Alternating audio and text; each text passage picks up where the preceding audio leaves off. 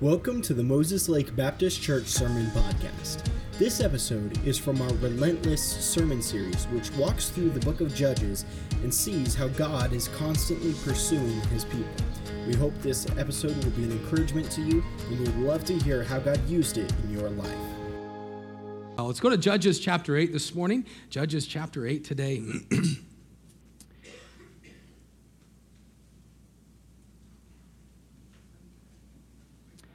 Judges chapter 8 today, and we, uh, hey, Brian, would you go tell Robert to put the slides, change the slides out?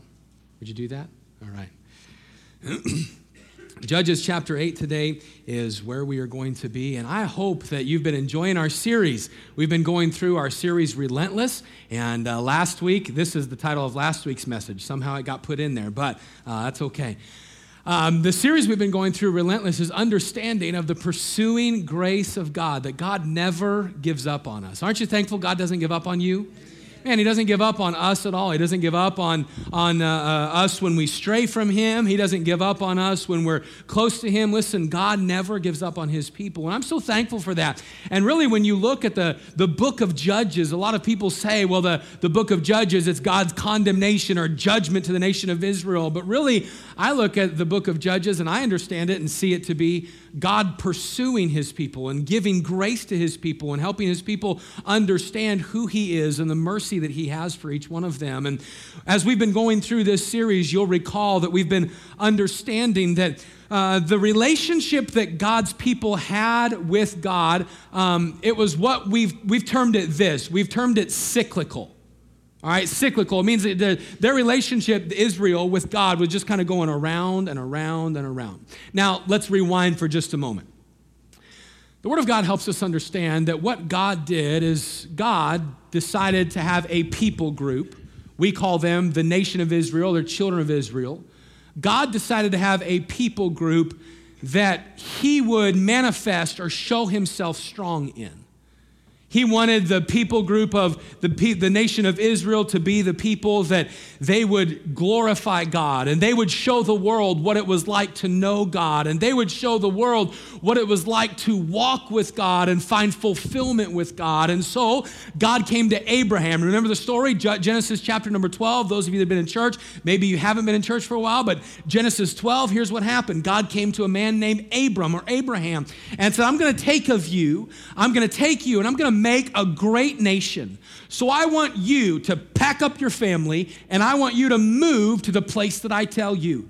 Well, he was going to move him to the area that we know now as the Middle East, that Israel is Israel area, and really the whole region right around it. So God promised Abraham, I'm going to move you and I'm going to use you to be or show, be, be a people group or a, a, a nation that glorifies me. Well, what God did is a few years later, the children of Israel, the children of Abraham, they kind of they were in the land for a little bit and then they kind of walked away. And then they went back to the land for a little bit, this land that God had promised them. We call it the promised land. They went back to that land for a little bit and then they would go away. And they kind of had this spirit, this attitude of follow God, not follow God. Well, but God then allowed them to go into bondage, the nation of Israel under the nation of Egypt. Joseph had died, passed off the scene, and Egypt began to oppress and enslave the people of Israel. Well, what we discover taking place is that the people of Israel, they begin to cry out to God.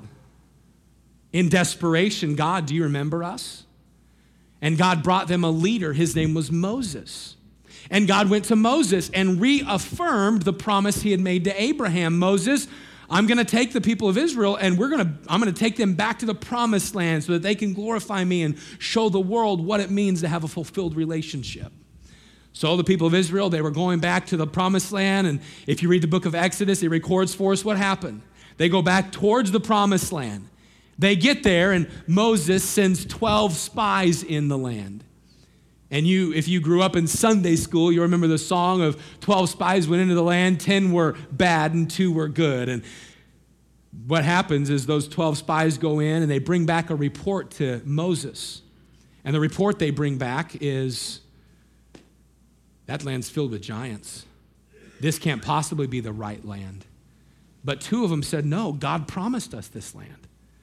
God promised us this land. Well, if you go and read the book of Exodus, it records for us that they didn't go into the land at that time and they wandered for 40 years.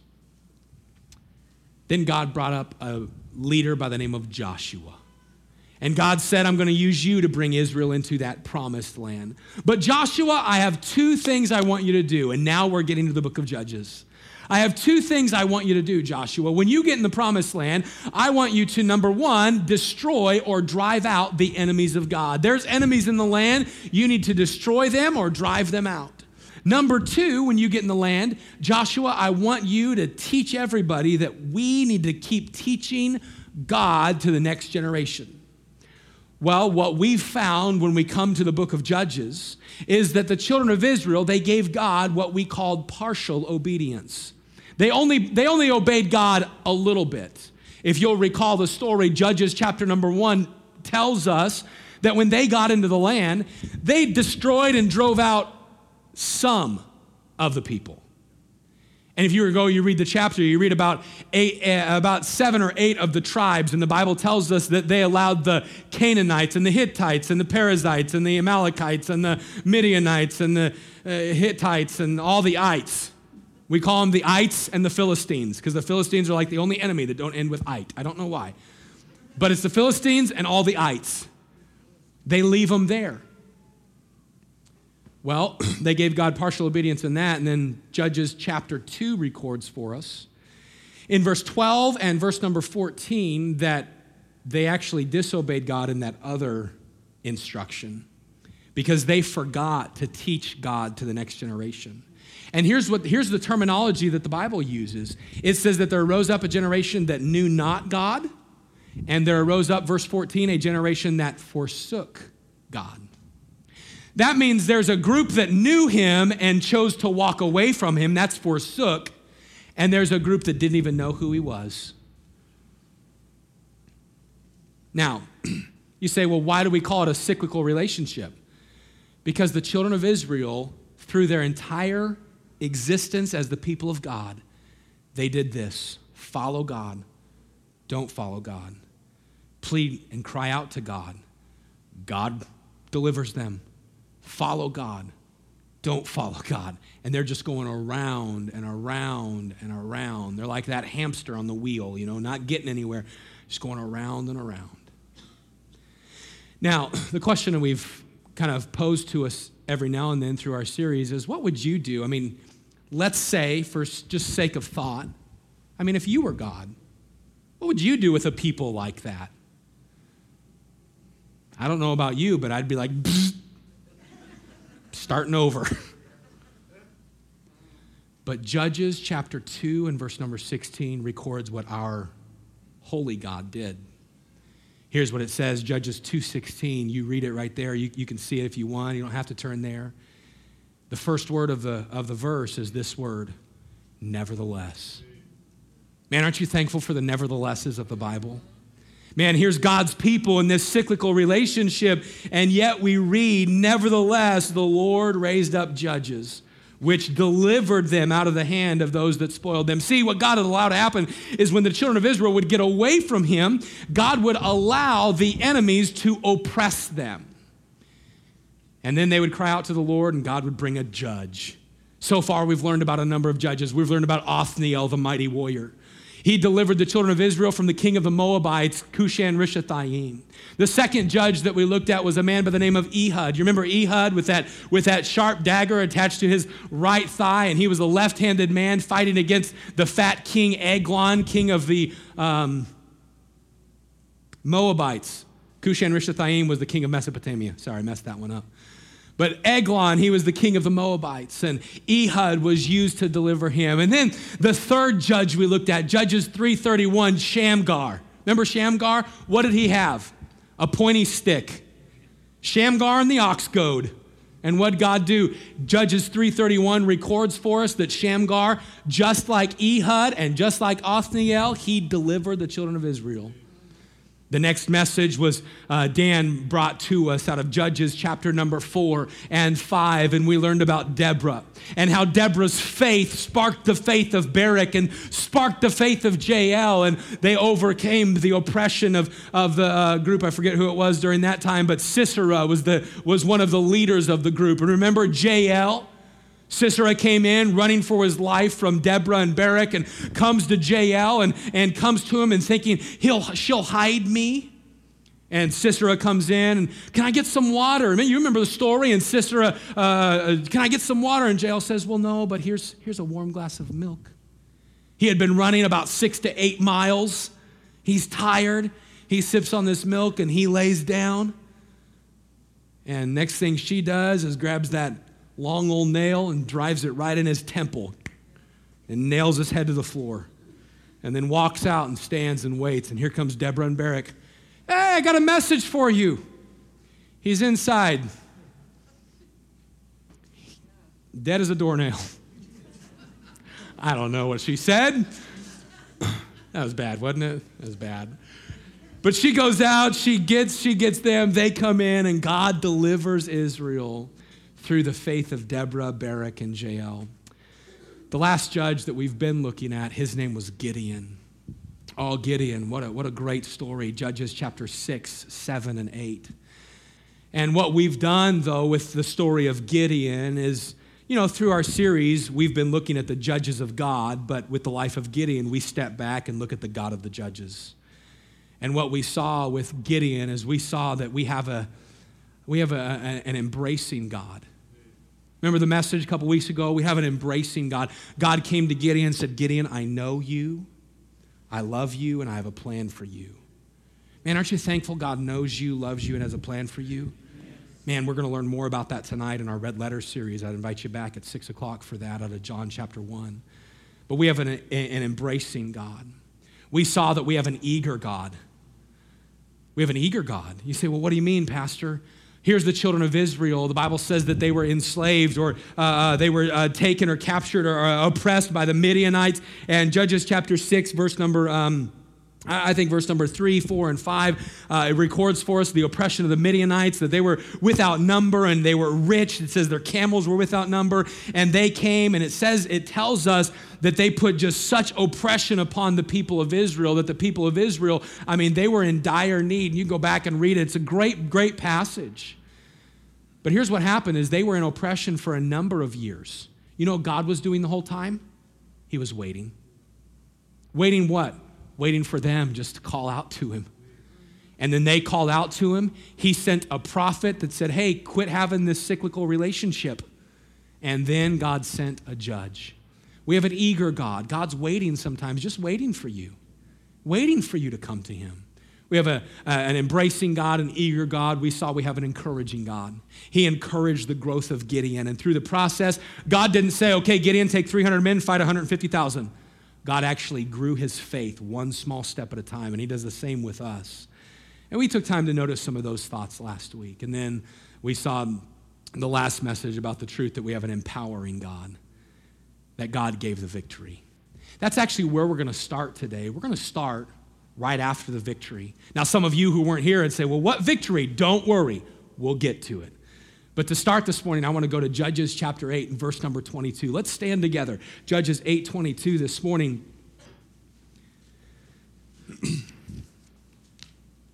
Judges 8 and um, verse number 22. And let me get these slides now that they redid them. I got to get them right. All right. Judges chapter 8, verse number 22, and let's read this together. We read these words Then the men of Israel said unto Gideon, Rule thou over us, both thou and thy son, and thy son's son also, for thou hast delivered us from the hand of Midian. And Gideon said unto them, I will not rule over you, neither shall my son rule over you. The Lord shall rule over you. Man, what a great verse, isn't it? I wish the story stopped there, but it doesn't. Notice the next verse, it says this And Gideon said unto them, I would desire a request of you that you would give me, every man, the earrings of his prey. For they had golden earrings because they were Ishmaelites. They answered, We will willingly give them. And they spread a garment and did cast therein every man the earrings of his prey. And the weight of the golden earrings that he requested was a thousand and seven hundred shekels of gold. That's a lot of gold. Beside ornaments and, uh, excuse me, collars and purple raiment that was on the kings of Midian, and beside the chains that were about their camels' necks. And Gideon made an ephod thereof and put it in his city, even in Ophrah. And all Israel went uh, uh, thither a whoring after it, which thing became a snare unto Gideon and to his house. Thus was Midian subdued before the children of Israel, so that they lifted up their heads no more. And the country was in quietness 40 years in the days of Gideon.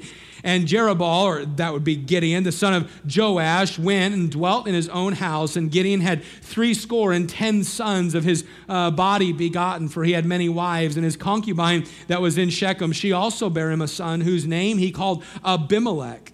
And Gideon, the son of Joash, died in a good old age and was buried in the sepulchre of Joash his father in Ophrah of the Abiezerites. And it came to pass, as soon as Gideon was dead, that the children of Israel turned again and went a whoring after Baalim and made Baal Berith their God. And the children of Israel remembered not the Lord their God, who had delivered them out of the hand of all their enemies on every side, neither showed they kindness to the Lord of Jerubbaal, namely Gideon, according to the house of Jerubbaal, namely Gideon, according to all the goodness which he had showed unto Israel. As we're reading this story again this morning, we're going to be challenged today with this simple thought. We're going to be challenged with not allowing our victories to actually become defeats. Because there are times in your life and my life where we allow blessings and victories to be the very things that become our downfall.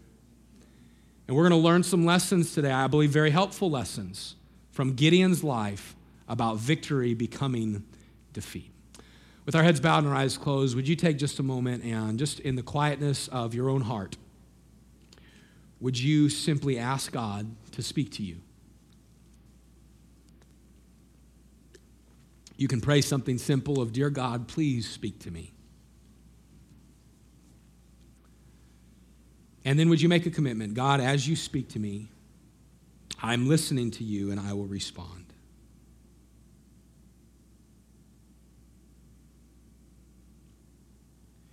Dear Lord, we come before you today and we thank you again for the Word of God. We thank you for how you want to use it to teach us and shape us and help us. And so, Lord, I pray that this morning, as we go through the uh, time in the Word, I pray that you'd help us to have ears to hear what you want to say.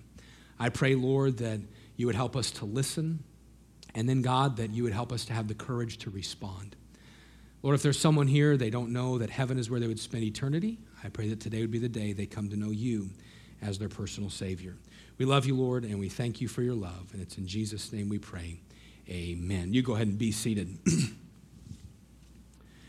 as we as we get started this morning, I just want to ask you, uh, and you don't need to answer it out loud because I kind of already think I know the answer.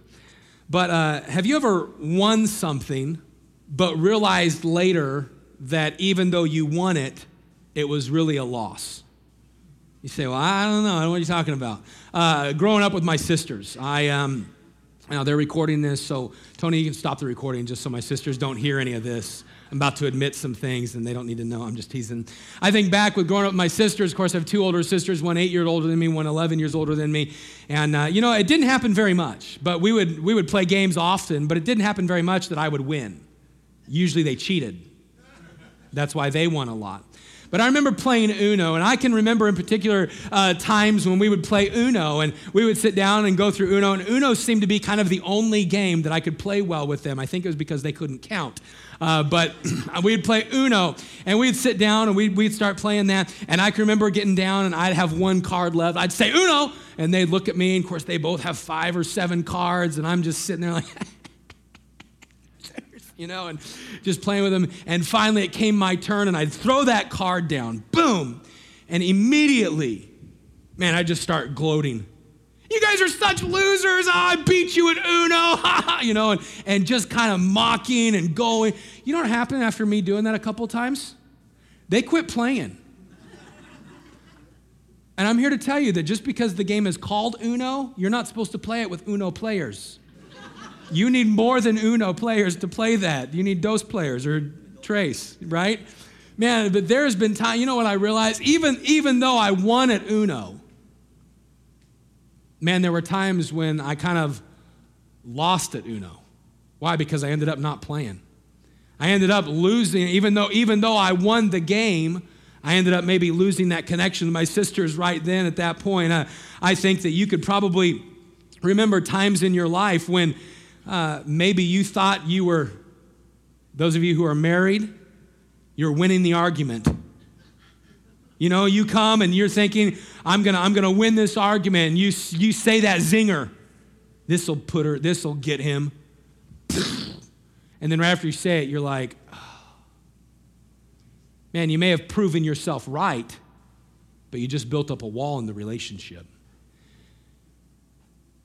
I'll tell you real quick another time when a victory became a loss in my life is with me and my wife and the kids. I'm telling on myself this morning. We were driving, I was driving to preach a camp in Canada. And we were on our way, and we play every now and then, we play the ABC game. You find the ABCs on the signs, and I don't know how you play it, but we play it that as you're driving along, you can only use signs, you can't use abbreviations, and, and you've got to say the letter A and pizza, you know, uh, B bad, and you just kind of going through. Well, we're going, I'm driving, we're playing this game, and I'm getting down to Z. W, X, Y, and the rest of the family, they were at, you know, like the kids were probably at Q and Hannah, she was, you know, she was back at like maybe uh, QRS. She's probably S or T, something like that. And we're driving, and I'm just like, man, I'm going to beat you all again. And we're driving down the highway, and we get off on this exit. And by this time, Hannah had caught up. She's at X, and I'm still, I'm still feeling pretty good. And I see a pizza sign. It's got Z, Z in pizza. I see it.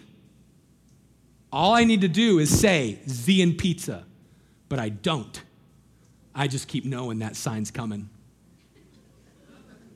I'm driving along and we're going, and I'm like, oh, by the way, can I tell you all something? And I'm slowing this process down. And about that time, Hannah goes, Z and pizza. what? How did you get to Z already? And I, you know what? I got, I, I wasn't really mad, but I was like, oh, come on. And then you know what the kids started saying? Well, Dad, it's because you got proud. Dad, it's because you got prideful. Man, here I am thinking I've won, and that win actually becomes a loss. When you and I come to Judges chapter number eight, we find this taking place in the life of Gideon and the children of Israel. They've won a great battle. And as a matter of fact, I want you to take your Bible and notice with me what I call an undeniable conquest. An undeniable conquest. If you were to go back and rehearse all that had taken place in Judges chapter 6 and then Judges chapter number 7 and the beginning, excuse me, of Judges chapter number 8, in these passages, we meet the character of Gideon. We meet the children of Israel being oppressed by the Midianites. And the Bible tells us that they were uh, like grasshoppers for multitude. Judges 7 12, it says, The Midianites and the Amalekites, the children of the east, uh, lay along in the valley like grasshoppers for multitude, and their camels were without number as the sand by the seaside for multitude. And so here you have the Midianites and the Amalekites. They're in a valley right by Mount Moreh. That would be the mountain right there in the distance. They're in a valley right by Mount Moreh, and they're stationed there, and there's 120, 150,000 soldiers and, and camels and military men ready to attack and take out the children of Israel. Well, the story we heard a few weeks ago and, and, last week is that God called Gideon, says, Gideon, I want to use you to deliver the people. Gideon says, Okay, God, what do I do? Well, call out the men of the camp, call out the men of Israel, and 32,000 come. Now, Gideon's looking out at the valley and seeing this 150,000, thinking, wow, okay, 32,000 to 150, we've got this. Everybody kills five, we'll be all right. And God says 32,000 is too many. If they're scared, send them home. 22,000 go home. God comes back to Gideon. Gideon, okay, if everyone kills 15 or 20, we should be good. God comes back and says 10,000, still too many. So I want you to take them down to the spring of Harod. We call it uh, Gideon Springs now. I want you to take them down to the spring of Harod. And when you get down there, those that dive right into the water, send them home. Those that stay on their knee and, and bring the water to their mouth, keep them. They go, and if you were here, you'll recall the story. 10,000 go down, 9,700 go home, 300 left. I can imagine Gideon thinking, now I'm not a math major, but 300. That means we're all going to have to, we all got to kill a lot of people. And I can imagine Gideon thinking, God, what are you doing? Here's what God was doing. If you go back to Judges chapter 7 and verse number 4 or verse number 2, here's what it says The Lord said unto Gideon, The people that are with thee are too many for me to give the Midianites into their hands. Why? Lest Israel vaunt themselves against me, saying, Mine own hand hath saved me. Do you know why God whittled it down to 300 men? Because God knew that if the children of Israel went in with 30,000, 32,000, they would say, Hey, look at what we did. Man, look at us. We took out 150,000. We're great. We're mighty. God said, I'm going to dwindle this thing down to 300 because I want you to know, Gideon, I am the one that's doing the work. Well, if you were here, you recall the story 300 men, they go around and they don't even take swords. They take a pitcher, like a pouring pitcher, a lamp, and a trumpet. Now, I don't know about you, but those don't sound like wars for material or materials for war. Wars for material. My tongue is twisted, tongue is twisted. They, they, you, don't, you don't go out to war with a pitcher, a lamp, and a trumpet, and yet they do. They break the pitcher, shine the lamp, blow the trumpet, and then they yell, The sword of the Lord and of Gideon. That's the plan. Lord, are you sure you know what you're doing? Yet they do it, and the story is sealed for eternity in Scripture. The Midianites and Amalekites, they wake up and they start killing off each other. But meanwhile, Gideon and his men, they're just like, hey, look, they're all killing each other. Gideon, what do we do? I don't know. I left my sword back at the camp. Man, they let them kill off each other, and then Judges chapter 8 records for us that they event they get their swords and they begin to chase the Midianites and the Amalekites and the people of Succoth and Penuel, other enemy cities of, of God at that time. And you go Judges chapter 7 and Judges chapter 8, and you know what you find? You find an undeniable conquest. Well, what was undeniable about it? It was undeniably God. 300 men, 300 men take out 150,000 people. Well, how did that happen? Well, it was completely God. Undeniably, a work that He did. Now, before I move on, I just want each of us to, to do something this morning. If you've been saved, you've known Jesus for a week, or if you've known Him for 10 years or 50 years, I think every one of us could do this. When you look back at your life, maybe the last week or the last two years or the last whatever, can you see some ways that God has blessed you? Can you see, if I can call it this, can you see some victories that God's given you? Oh, for some of you, maybe it was a victory over, over a sin. Maybe you were really struggling with that, with that sin, whatever it was, and, and God came and He taught you some things from Scripture and helped you move past that. For some, maybe it was relationship. Man, your relationship, there are some in here, and, and I wouldn't, wouldn't call them by name, but there's some in here that when you first trusted Christ, your relationship was on the rocks, and, and the, that, that D word was there, the divorce word. We're just, we're done. We don't even love each other. And yet, what God's done is God come in and He's, he's built up a good, godly relationship. Are there still hurts and struggles? Yes, but now it's founded on the Lord. For some, maybe it's a teenager. For others, why don't we just why don't we just boil this down a little bit more? You know what every one of us could say? We have a lot of blessings just in the way of what we have. Man, you, if you have a house, that's a blessing from God. That's not your doing, that's God. Your, your vehicle, that's not your doing. That, well, no, I work my job. That job you have, that's God. Can I just say this morning that all of us, we too could, like Israel, look at our life and say, this was undeniably God. This is something that only God could do. And the children of Israel, they're looking at this battle with the Midianites and Gideon. They're saying, wow, this is undeniably the hand of God, an undeniable conquest. It was God and God alone. I see this morning the undeniable conquest, but then I see, secondly, what I call an unexpected call. An unexpected call. In our passage, the children of Israel, they make a pretty bad decision. Here's the unexpected call. They call, the children of Israel, they call for Gideon to come and be their king. Nowhere in Scripture do we read that God had instructed them to do this. As a matter of fact, we could say the contrary, that God did not want them to have a king set up at this time. The Bible says this Then the men of Israel said unto Gideon, Rule thou over us, both thou and thy son, and thy son's son also, for thou hast delivered us from the hand of Midian. Hey, uh, hey, Gideon, you've done a great work for God. Hey, Gideon, you've done a great work for Israel. We want you to come reign over us, and we want to set up a succession plan for your son and your grandson and your great grandson. We want to set it up that you will reign over us. Can I just caution you on something? Here's what they did, and we'll see more of this in just a moment in this verse, they got their focus on the man of God that God used rather than the God of the man. They focused on the man of God rather than the God of the man. They, they saw, well, get in you. They're, they're doing exactly what God said he was afraid they were going to do.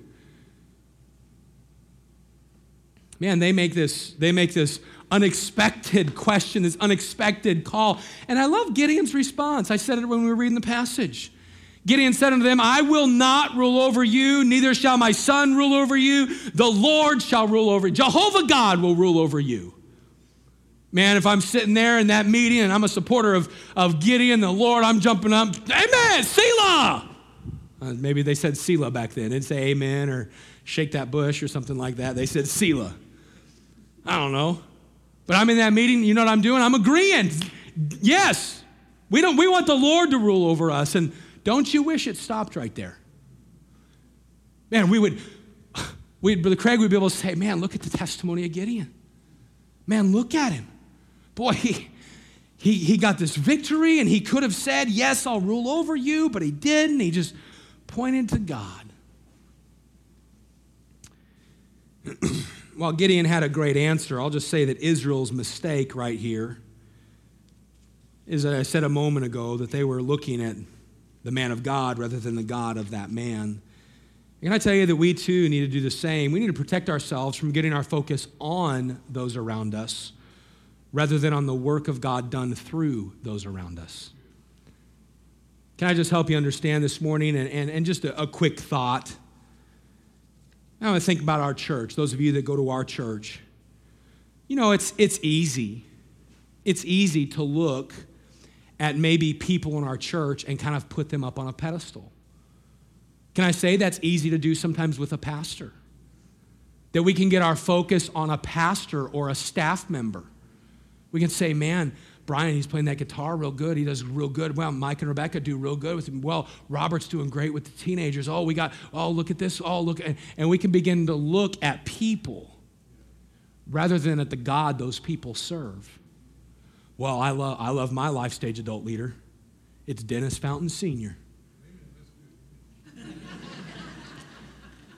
And you know what we can do in, in the recycled teenagers class or in our life builder, in our uh, firm foundations class or life builders or the Ignite Youth or in uh, the Clubhouse Kids Ministries? We can begin to focus upon the people rather, rather than upon the God of those people. Israel was doing that here. but I want you to do something with me. I, I want us to not only see this unexpected call of Israel but I want us to look at what I call an unimaginable choice. Because in these next few verses, we see Gideon make a decision that, in all honesty, I step back and go, What are you doing? Here's the unimaginable choice Gideon, verse number 24. He goes to the people and he says, But I will, you know, I'm not going to rule over you. God is, but I got a little question for you. I got a little, I, I got one desire to ask of you. And they're there. Yeah, Gideon, what is it? I want every man to bring me the earrings of his prey and to bring me the spoils of war. That's the earrings of prey. And in the context, this is what he's talking about. I want you to listen. We just had this great victory over Midianites and the Amalekites. And remember, they all killed each other and, left, and they left their camp. And we got to go in and we got to pick up all of the garments and take the, the chains off. They had gold chains on their, on their camel. Some of you didn't catch that. They had gold chains on their camel. How many of you dress your dog up? I'm going to pray for you. My grandmother, my grandmother, and she's in heaven now, so I can talk about her. She had a dog all grown up. His name was Spice. You know what Spice had? He had shoes. Spice had sweatshirts. Spice had coats. Spice had pants. I want you to let that process through your brain just for a second. How's that work out? He had, listen, I, who does that? Edna, my grandmother, she did. And then she got a new dog, Ebony. We thought, oh, it'll be a little bit different. No, no. Ebony, she had coats, sweatshirts, little bows going her hair. I don't know many people that do that with their pet. They're doing it with their war animals, with their camels. I'm not going to say anything about a Camillac because that one didn't go over well when we were working on it. But they're there, they're putting gold chains. And so here's what Gideon does. He says, Hey, we got all the spoils. We got all these blankets, all these rich garments, the, the purple and the ornaments of silk. We got all this stuff. Hey, gather it all to me. And so the people, they oblige. All right, Gideon, we'll do that. And they go and they get all this stuff and, and they bring it to Gideon. And Gideon makes one of the most foolish choices of many of the judges in the book of Judges. What does he do? The Bible tells us that he sets up an ephod. Now, in Scripture, an ephod can be one of two things. One, it can be a garment that's worn in worship. All right, an ephod. The, uh, uh, the priests had linen ephods, they had things that they wore in worship. The other is an image or an idol comprised of everything that's put together in it. Now, regarding the context of the scripture, the Bible tells us that we'll see it in a second. This was a snare unto him. That helps me understand this was not an ephod for worship. This instead was a false image that he put up in Ophrah, the city that he lived in, where he was from. Do you see problems with that? This is an unimaginable choice. Why? Because he goes and in those verses, Judges, excuse me, 8 24 through 27, he gets all of that prey and then he makes this idol, this image. I have one man that he said this.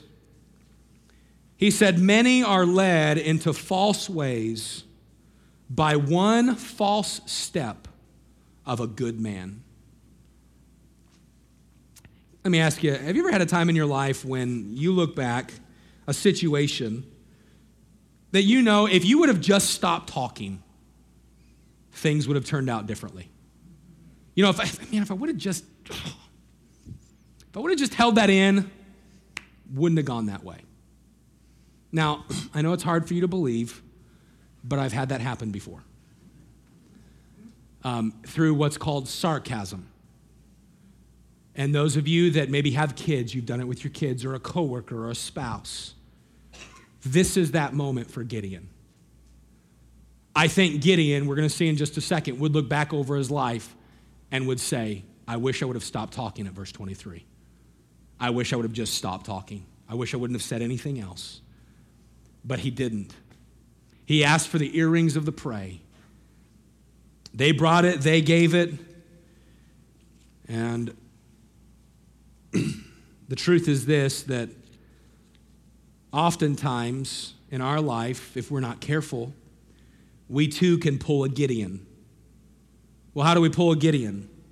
We pull a Gideon by this we experience God's blessings in our life. And if we're not careful, we begin to worship the work of God rather than the God of the work. That's exactly what they did. They began to worship what had been done rather than the one who had done it. They set up this ephod. Now they look back and they look back and think, wow, you guys remember that? Remember Midian? Remember that? Wow, we really did something there. And the Bible says that you can go and you can see it that all of Israel, it says they went a whoring after it. That means they committed idolatry with this ephod that was set, this image, this idol that was set up. They began to worship it rather than worshiping God. Man, I, I think if you would agree with me, that's an unimaginable choice. Why, why would you choose that? But before we go today, I want us to see lastly what I call an unavoidable consequence. An unavoidable consequence. If we were to go to our passage and read verse 27 down through verse number 35, which we won't, but I, want you to notice one phrase in verse number 27 it says this which thing, speaking about the ephod that was set up, which thing became a snare unto Gideon and to his house. This decision to set up this ephod, it became a snare. The word snare here, it means a trap or a noose. In this particular passage, the word snare, it means to set up a, like a set up a personal noose. What's a noose used for? A hanging. What was he doing? The Bible tells us that, he, listen, the Word of God tells us that his decision to worship the work of God rather than the God of the work, it became the death of him. It became a torment to him. It became a trap for him. It became a snare for him. If you were to go and you read the story, and, and we don't have time to cover everything, but you go towards the end of the story, you know what happened? God's people, they forgot that Gideon ever even served them.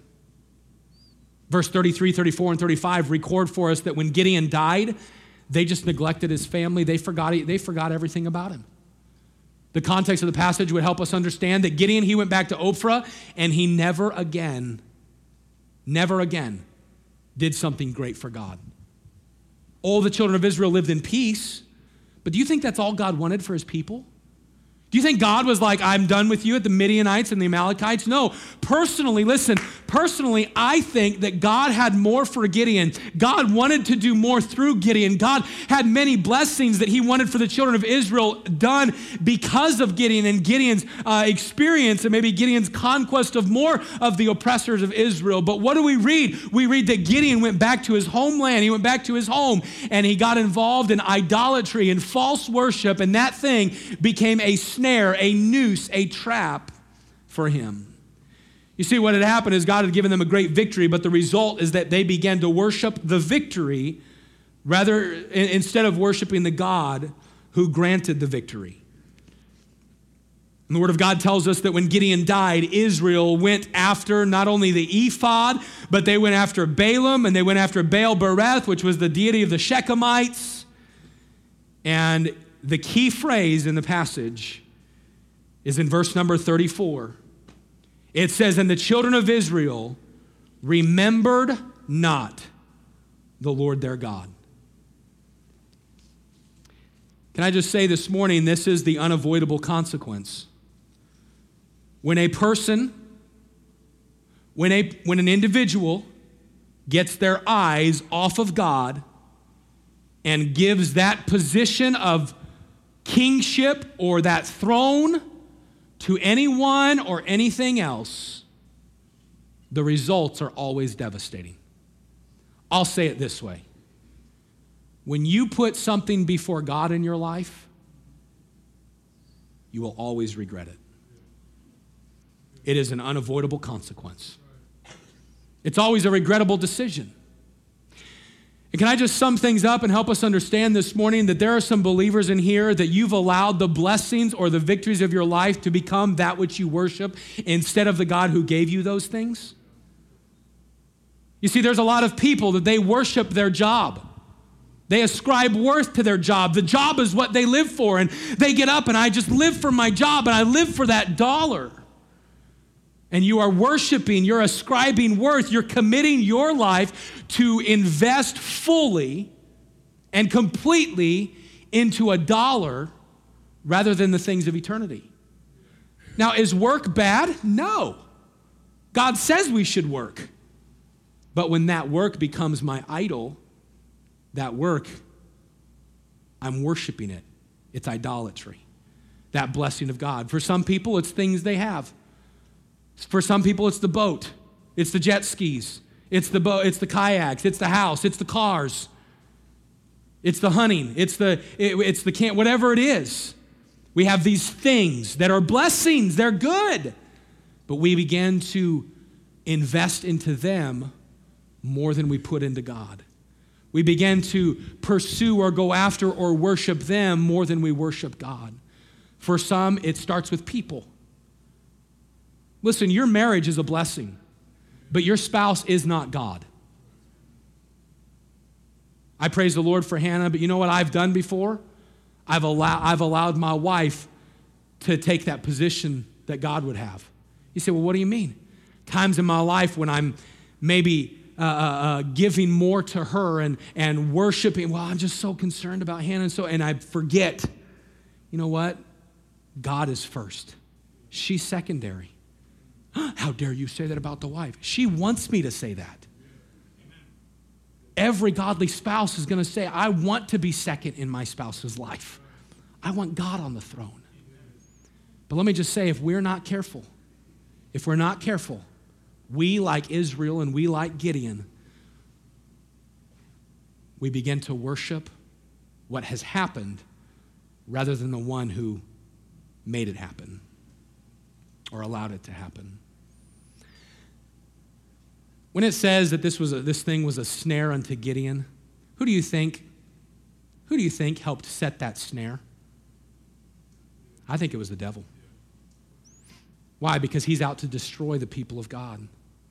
And I believe that God, he allowed Gideon to make this decision, but the devil is the one who kind of helped it become a trap and so now the ephod is what was focused upon rather than the God who brought the victory that the ephod represented.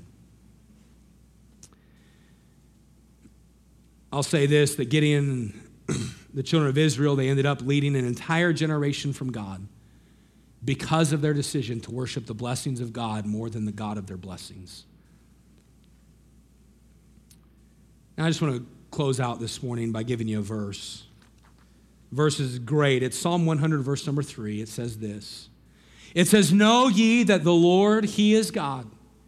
It is He that hath made us, and not we ourselves. We are His people and the sheep of His pasture. Can I just tell you, any good in your life or in my life, anything worth celebrating, it's He that made us. It's God that allowed it, not us. Any of your victories over, over maybe some sin or your blessings that you've seen, listen, rather than celebrating, rather than uh, uh, um, uh, worshiping them, can I encourage you just celebrate them and keep your focus on the Lord? We should reflect on blessings, shouldn't we? Man, all the time, the scripture's filled with praising the Lord for the blessings in our life and looking back at the victories and recounting those stories with people. And God even wanted that to happen. He wrote it for us in scripture that we recount the story of Gideon and say, wow, praise God for what happened. But what they were doing is they were worshiping the, the work rather than the God behind it. Can I caution us against the same thing? Celebrate victories and blessings, but don't worship them. Well, why? Because we need to remember that God has more. God had more for Gideon. You go read Judges 1, The Amalekites and Midianites weren't the only enemies in the land. I think God still wanted them to do more. Can I tell you, God has more for you? You may look at your victories and say, well, I kind of, listen, none of us reach the pinnacle of growth. God wants more for you, God has more for you. So instead of worshiping what good has happened, celebrate it, thank the Lord for it, but keep that focus right on the Lord. And don't allow the victories to become your defeat. This morning, I'd say this that if you're here and you know Christ, if you know Jesus Christ as your Savior, would you make the decision today that God, I am not going to allow my victories to become defeat? God, I'm choosing this week, whatever blessings you give me, I'm keeping my focus on you. This week, I'm just focusing on God.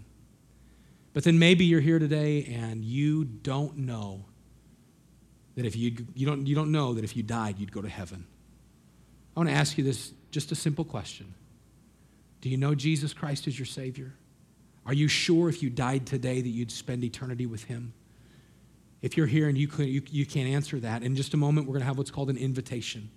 And I'll invite you to come. Someone will take a Bible, they'll show you how you could know for sure you're going to heaven. Again, if you know Christ as your Savior, will you make the decision today? I'm not going to allow my victories to become my defeat. Thank you so much for listening to this message.